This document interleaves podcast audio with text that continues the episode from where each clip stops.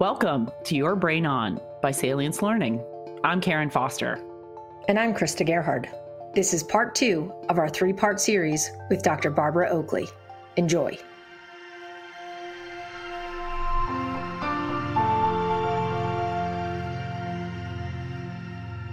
A lot of us don't have awareness of what works from a learning perspective, right? You mentioned many people reread information, and many learning curriculum are designed with in the professional world, you know, a day's sessions of training or two days of training, bulk, very heavy, you know, not spaced, very little breaks for those opportunities for the brain to pause and come back.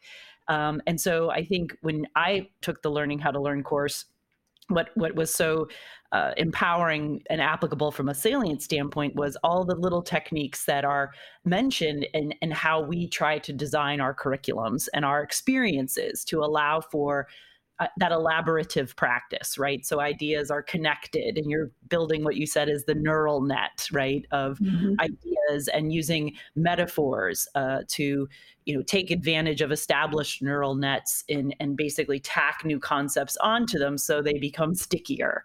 Uh, yes. So some of those those concepts in your learning how to learn course are not only what at Salience we try to embody in our instructional approaches, but teach others about so that we can continue to almost teach a person how to fish from an analogy standpoint rather than continuing to give them a fish. And especially for the learners in our population who are inundated with explosion of scientific information, changing business models, so much uh, information to change right? In, without the the skills and techniques you mentioned to learn more efficiently and effectively they become just overwhelmed right?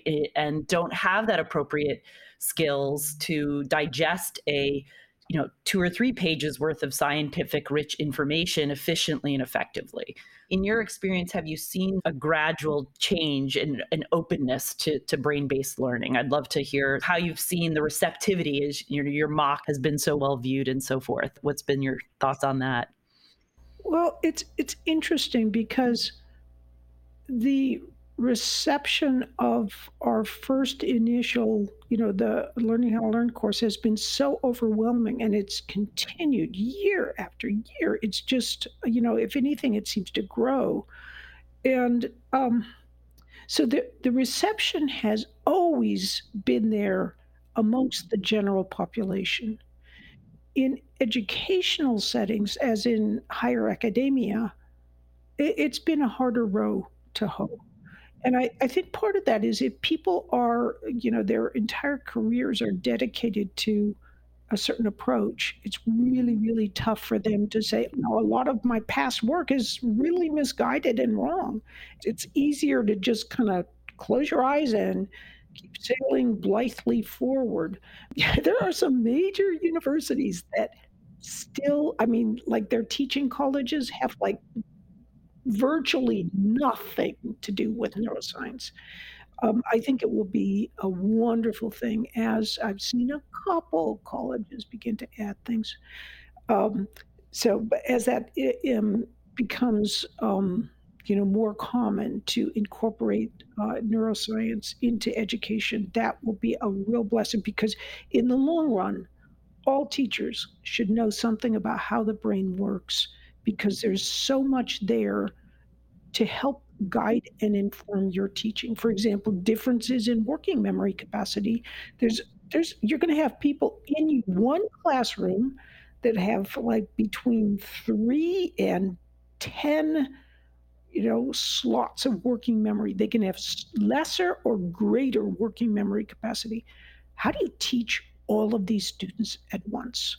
Uh, there's ways to do it. It, but if you're aware, if you're aware of the working memory capacity, that can be almost more helpful than any other factor, um, you know, in informing your teaching. But I do have to allude to something you brought up about uh, boot camps or you know uh, intense learning experiences. I mean, those can can be good, but actually, I think that's an indicator of the importance of online learning because you can only get an instructor and a group of people together if they happen to be in a local area. And much of what we do in many businesses today is, you know, it's very distributed. So this is where, you know, I think a lot of companies have this experience where they they feel that they have to do boot camps because they've always done it. People like them because even if they're really tedious during the day, you get to party. You can go, you know, you have these wonderful uh, boot camps in Brazil or whatever. So it's it's like a it's a, it's a nice thing. It's a gift that they give them, but they're actually much less efficient at you know at actually providing the knowledge that people need and and providing it in a way that sticks so there, there was one of my favorite athletes of all time is Julius Yego, and Julius um, always wanted to learn to th- throw the javelin, but he was from Kenya. He wasn't wealthy. He couldn't afford to get a coach or you know go overseas. There were no ki- javelin throwing coaches in Kenya, so he just started watching YouTube and going out and practicing. And 99% of the time, just by doing that, he became the world champion in throwing the javelin. So, you know, this is really a lesson for all of us. I mean, first thing you would say, oh, well, you know, you can't learn a sport online. And then, of course, once you learn that somebody can become world class at learning a sport online, you, you go, oh, well, yeah, but that's just a sport. You can't learn anything mental. you know, uh, it, it's just so funny. But you can learn both mentally, mental activities and physical activities incredibly well online because it facilitates that spaced repetition, you know, interleave it, and all sorts of things. So, you know, online learning, I think, uh, for businesses is a real it's a it's cost effective it does a better job and you know what what more could you ask for I think it's a really interesting point with regards to the shift that we've seen in the marketplace, specifically with regards to life sciences and how COVID 19 really accelerated people's change in view of these things. Because to your point, these boot camp sessions, these live meetings where everybody came together, it was, you know, for culture, it's for team building. And yes, it is for training as well. And it allows them to carve out a time where they, they get come together and they focus truly on learning. But to your point, where the real learning comes is when you get to apply it, right? Day in and day out on the job. So, this concept of incorporating blended learning with some sort of digital component along with the live component has really resonated. And especially in this environment, people are craving a bit more so than ever to be live with their teams. But it's also allowing them to appreciate how they can leverage their digital learning opportunities to set up that live learning experience so that when they do come together, it is for application. It allows them to move forward in some component when they're on the job you know trying to demonstrate these skills. So you know i think it's important for everybody to just take a moment and appreciate how hard this all is. I was actually surprised when you said that universities are not really incorporating you know these techniques and, and, cognitive science into the way that they're teaching or acknowledging it. And we thought it was really just in the corporate world. It wasn't sort of pervasive. And uh, I, I think what you do and how you can help adults individually say it's okay to not have all the answers, but to figure out a way that makes sense and give them the tools and strategies that they can use on their day to day jobs to be able to be more proficient. You know, Karen mentioned a lot about with regards to the advancements in life sciences, the advancements in technology that they're all facing, the way they're their worlds are changing because of the shifts in the marketplace in their organizations. Mm-hmm. So, how, as a learner, can they become more efficient and successful in their roles through the process of learning how to learn? I'd be curious a little bit more with regards to your course itself and, and some of the techniques that they they may be able to walk away from uh, with that that ability to apply within their roles as it relates to the learning how to learn course. So it surprised me. So I was giving a speech for one major company, and they, um, I said, you know, we were going over the materials and I, I have ma- material on the Pomodoro technique. And I said, you know, everybody knows this. Let's throw this out, you know, because it was very, we had a very limited time. And they're, and they're like, what's the Pomodoro technique? And I thought, oh word, you know, this was amazing. You know, these were learning specialists. So, uh, so it's, it's surprising. I think that, that people who are, um, there are always people in companies who are like the scouts. They go out and they scavenge and they're looking for interesting new learning things. And you know, they're the ones who are taking MOOCs, reading interesting and relevant books.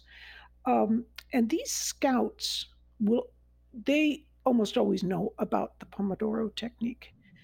But those who are, you know, have different approaches to things, you know, for example, they may be much more centered on on their job and getting their job, you know, doing it right and and you know, focus like a pencil sharp beam um, on that. They often don't know these kinds of techniques. And the Pomodoro technique, anyway, growing from learning how to learn, I, I have learned that people just Absolutely. That is their number one. They love this technique. And I, I mean, I get emails, you know, every day practically saying, oh, you know, I took your learning how to learn. Oh, and by the way, this Pomodoro technique is just so fantastic. I finished my doctoral dissertation. I I was flunking from engineering school and I now i am on the dean's list, you know, all this kind of thing. So what is the Pomodoro technique? So simple. Um, that you don't hear about it because it's pretty tough to market and make money off of. Uh, it's it was invented by who I think is an absolutely brilliant uh, man, uh, Francesco Cirillo, in the 1980s. To do a pomodoro in its in its essence, and he's written much more about it. But all you need to do is put away all disruptions uh, so like no pop-ups on your computer or your cell phone. Um, I mean, good luck if you've got a two-year-old. So I, I will grant you that. But uh, do your best to try to get distractions out of the picture, and then fo- uh, set a timer for 25 minutes and focus as intently as you can for those 25 minutes. Then, when you're done for about five minutes, take a mental break this does not mean go to your cell phone and check your text messages because you'll be like, yeah, yeah, I'm looking. Oh, wait, no, I got this. For, and then next thing you know, you're focusing on responding to the text message. So uh, by break, I mean something like, oh, you, you know, have a have a cup of tea, walk around a little bit, you know, maybe uh, listen to some music, something that relaxes. And what this does, if you'll remember, this is kind of like focus mode, diffuse mode. You're giving your diffuse mode a little bit of a chance, you know, to work in the background on the materials. And if you're focusing while you're trying to take that break, you will overwrite some of the material you just learned. So you make your learning harder. And taking breaks at about that time frame, and no one has really studied it super carefully. But uh, it, we do know that after about 15 minutes or so, the hippocampus seems to get a little bit full. Or, you know, and it's it's actually the hippocampus is more like a little indexing mechanism. Uh, but what what it's doing is, for example, when I'm speaking here about something, your hippocampus is like its little neurons make connections. Their dendritic spines are just like they will sprout out so fast. That campus is just like so quick and glib, and it just can remember stuff. It's really that way. And your neocortex is listening at the same time, but the neocortex is kind of going, huh? You know, what'd you say? It, it's got super weak connections of that learning. So when you have that little five minute break, what's happening is no input, your hippocampus can, in essence, turn from working memory to instead face the long term memory in neocortex. And what it's doing is it's kind of going, hey, hey, look, neocortex, remember this is what you're supposed to be linking up solidly, and it will be reminding and building those those um, neural connections during that break. If you don't take breaks, your your hippocampus doesn't have a chance to do that. But this also is a little bit of an indication why cramming can seem to be effective because your hippocampus can it, it, really can kind of absorb a lot of stuff. So if you're cramming it all in but it, if it doesn't have a chance to turn around and offload into long-term memory you won't retain it. So that's that situation where a student will cram last minute for a test appear to do well but then two weeks later they've completely forgotten the material Thank you for listening to this episode of Your Brain On. Please subscribe to the show on Apple Podcasts or wherever you listen to podcasts. I'm Krista Gerhard. And I'm Karen Foster. And we'll see you next time.